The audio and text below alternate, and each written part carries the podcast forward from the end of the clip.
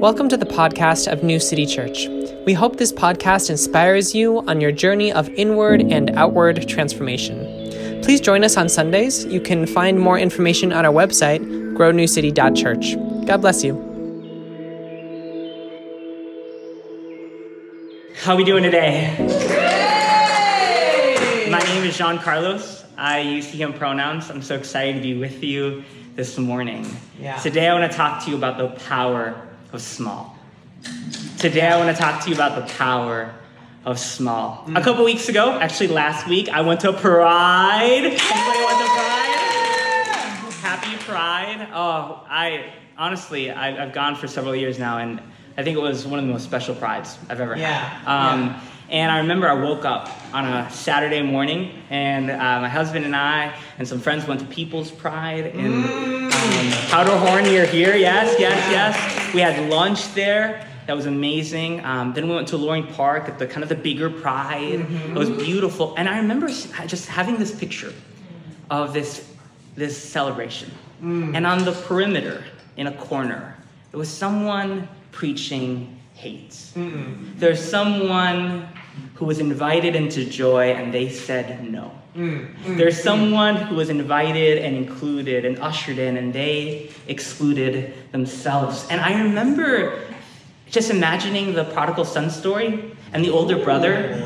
That the father and the younger son, they throw a party, they throw a celebration, they invite the whole village. Um, and they invite the older son, and the older son refuses to enter joy. Wow. Refuses to come in. The older son was included, you know, but the Right. older said said no. Wow. It's so interesting when we have joy before us, and sometimes the very thing that prevents us from entering in is ourselves. Ooh. And so I celebrated Pride. We had fun. We went through all the booths.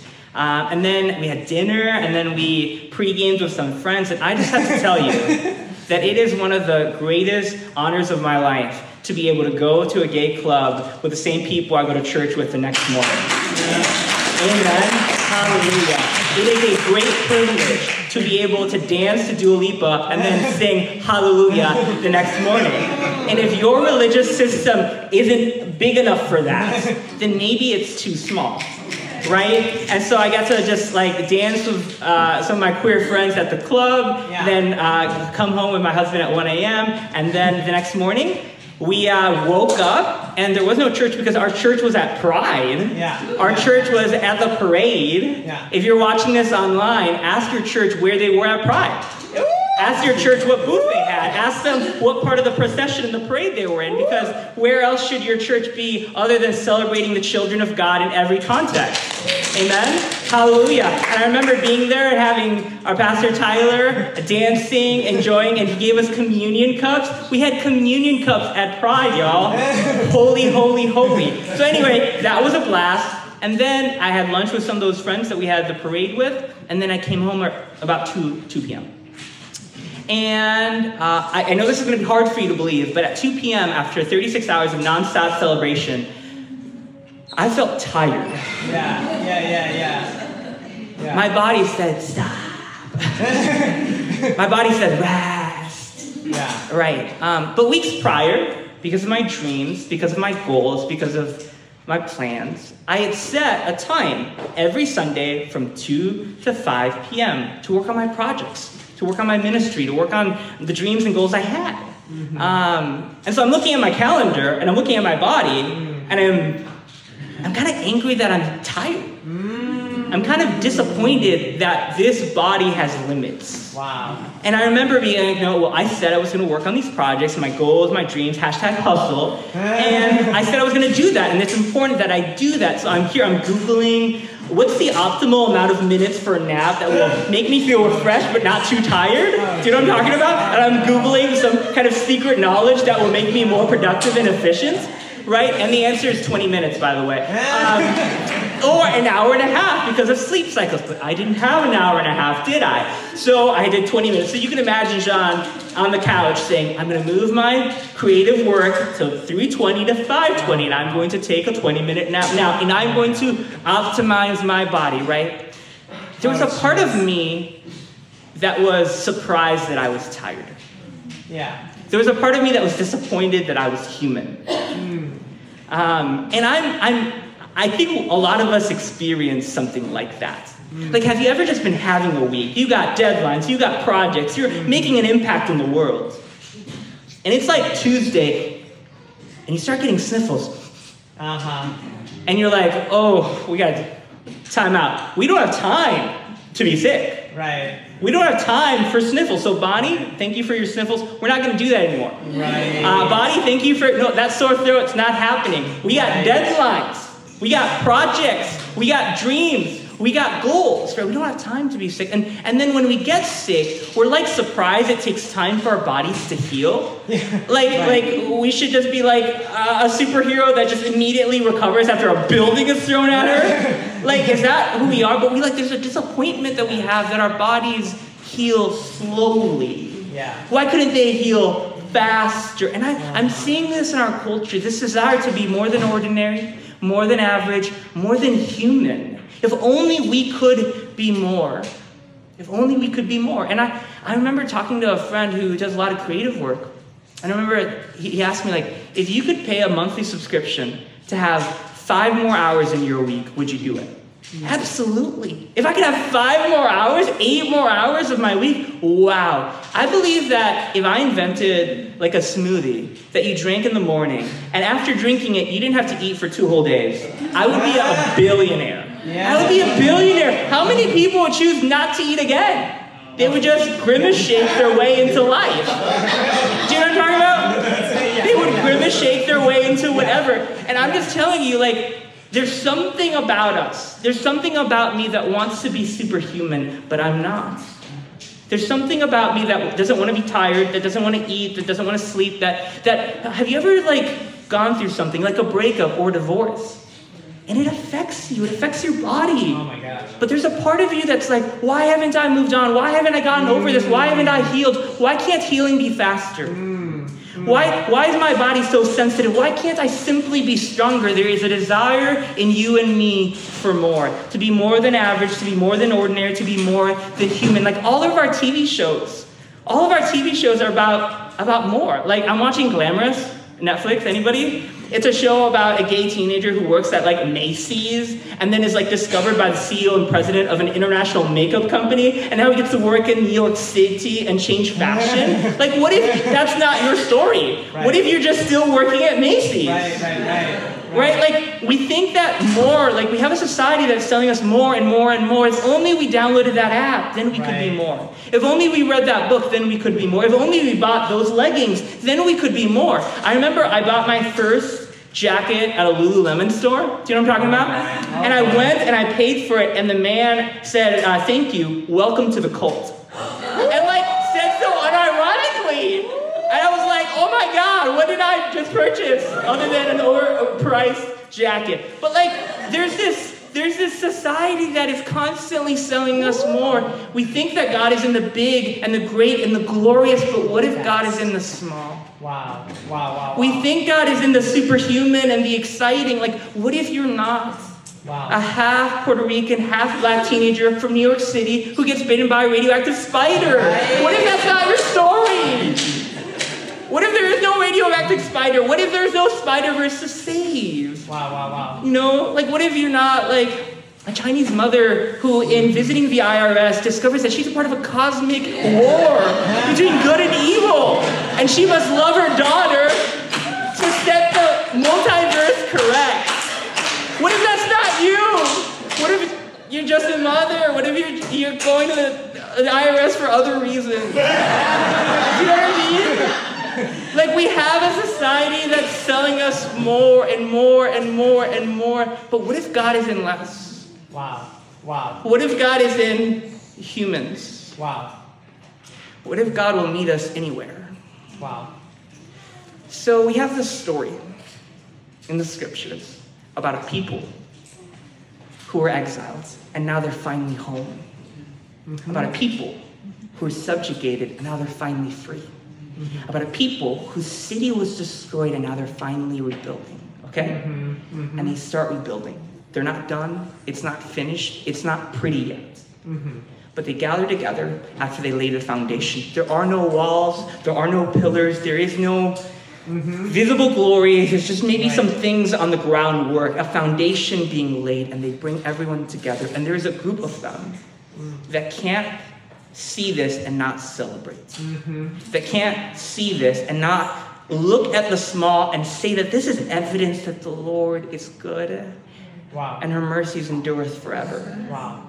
There's a group of people that, that witness all of this and like understand this evidence that they were under ba- they were under Babylon. Yeah. And now they're building a new city. Yeah. They were under Babylon and now they're building a new world. And they see this, and this is evidence that the Lord is good.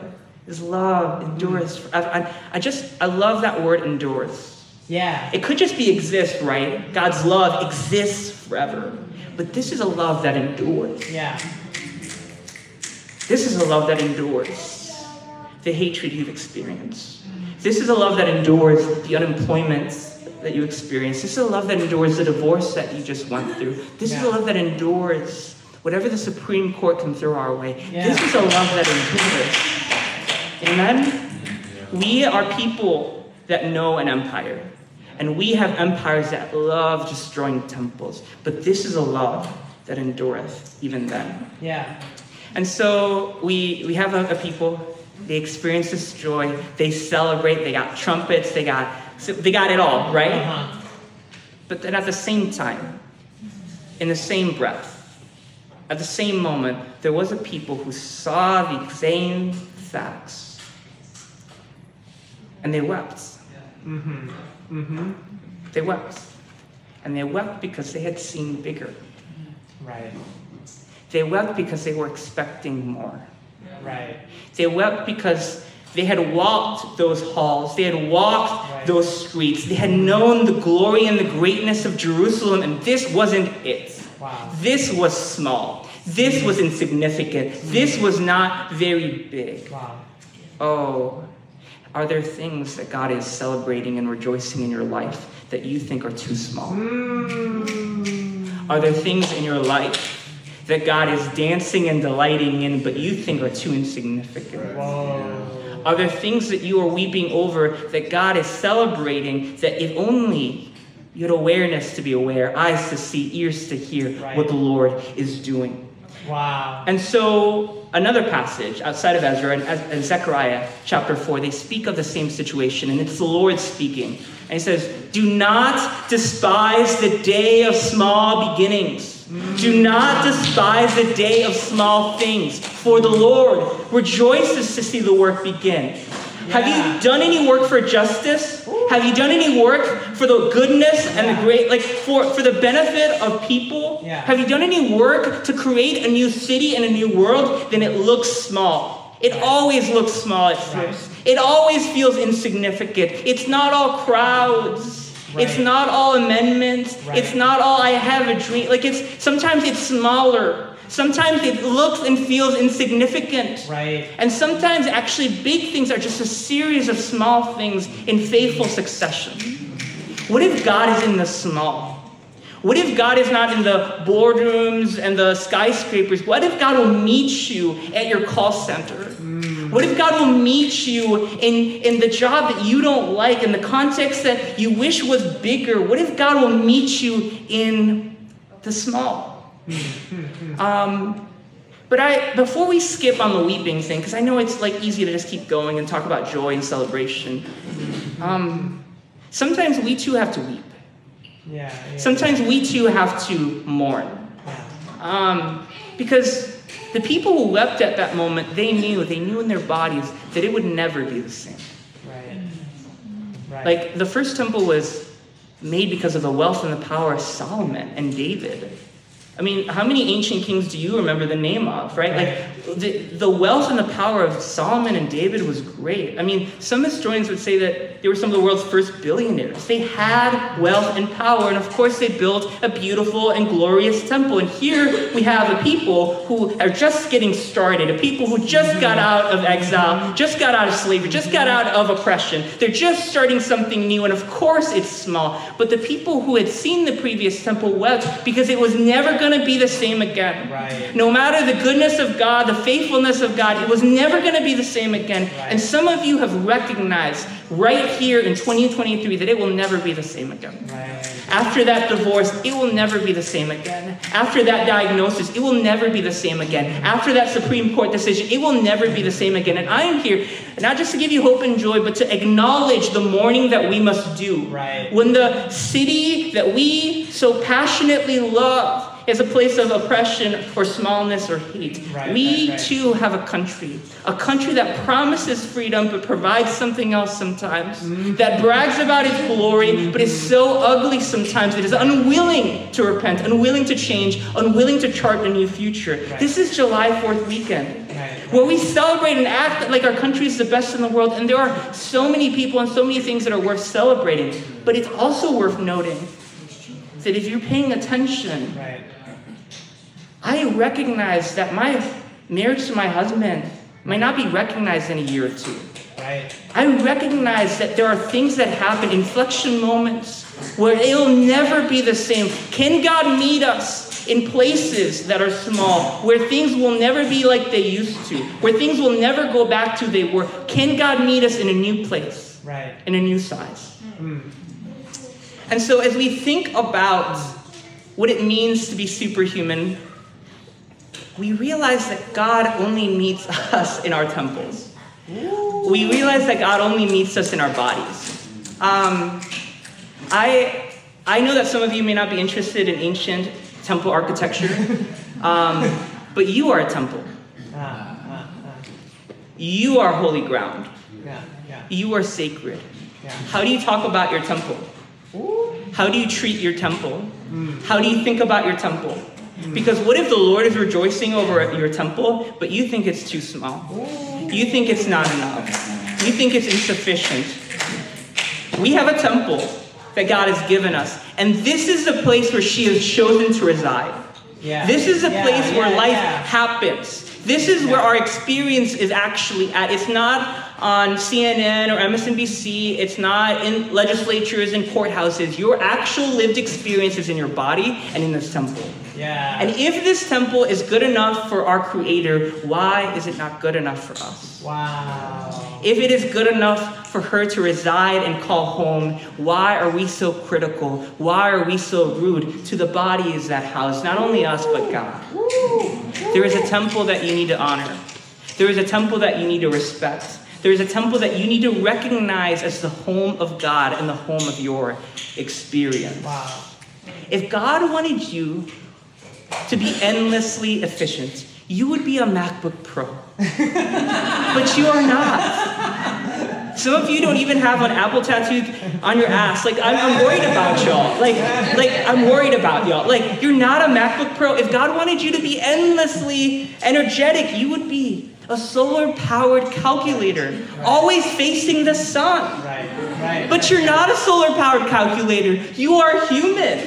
You are flesh and blood, right? Like we are more related to Grimace than AI. Like at least Grimace has like a face and a body.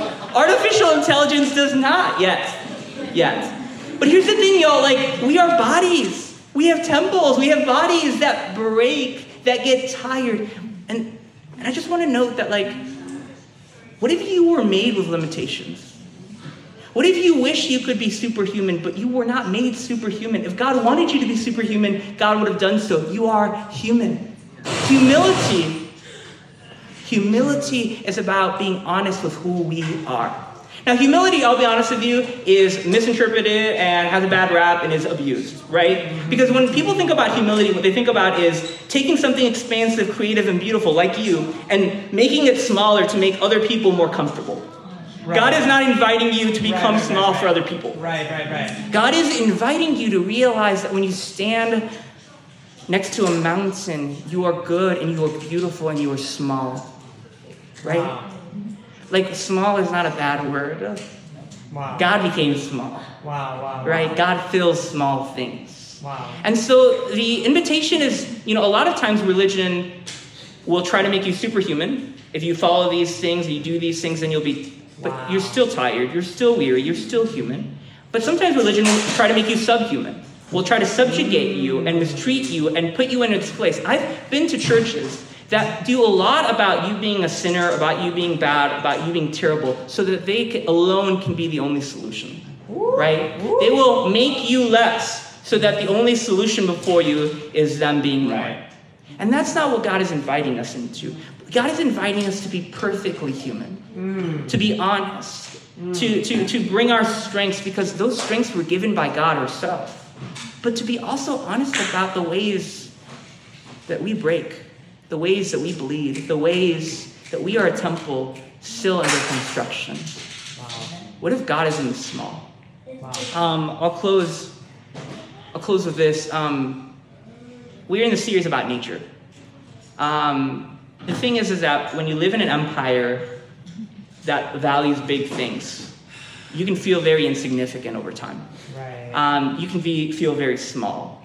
But the thing about nature is that when we stand next to the Mississippi, the Mississippi becomes a prophet. The Mississippi starts to remind us who we are. The Mississippi tar- starts to remind us who God is. When you, when you stand below a tree, the tree doesn't really care what your annual income is, nor does it know what your title and position is. wow. The tree just says you belong. The tree invites you into what the tree has been doing all her life breathing. And if breathing was enough for the tree to be good and to be whole, maybe breathing is enough for you to be good and to be whole. Wow. And, and when you start being around nature, all the lies of the empire, all the haze and the confusion and the hatred of the empire disappears. Hmm. And we're reminded again of who we are. We're reminded that God fills only small things. Hmm. Because to God, everything is small. But because of God, everything is holy. Because of God, everything is sacred. Because of God, everything can be a temple where we encounter the divine. Yeah. What does it look like for you when you get hazy, when you lose touch, when you lose grounding, for you to create a habit in your life to return to nature, Wow. to return to the trees and the hills and the grass and the mountains and the rivers? And sometimes we can do that by going to somewhere else, but there is nature around us. You can find God in a flower. Yes. You can find God in a very tiny Minnesota park Yes. because God is in the small. Um, so the first temple was destroyed by the Babylonian Empire. The second temple, that one that we just talked about, um, was destroyed by the Romans. But there was a third temple, a t- third temple in the scriptures, and that temple was not built of stone and timber. It was, it was built of flesh and blood. And this temple was not built by carpenters. This temple was a carpenter. And if you've been noticing this pattern, the empire loves to destroy temples for power, for glory, for control. The empire, if you let it, will destroy your temple. It will extract from your body until there's nothing left, and then it will find another temple to destroy, Right, right, another right. body to extract from until it's dead, and it will continue and continue. But this, this, this third temple was so different. Yeah. Because this temple refused to stay in the ground. This temple refused to stay in the grave. Yeah. This is a temple. A temple that is a pattern for us to follow. Because this temple rose again. Yeah. And in doing so, yes, in doing so, teaches us uh, some things about what it means to be temples. The first Wow. thing is that even this temple had scars. Yeah, yeah, yeah, yeah. Even this temple had scars. And friends, healing doesn't mean you won't have scars. Yeah. Some yeah, of our yeah. scar, oh, our scars are holy. They're sacred too. And what you've experienced and what you've been through, what if God is honoring and celebrating what you've been through? Yeah. When you can only see shame and trauma in it. You survived.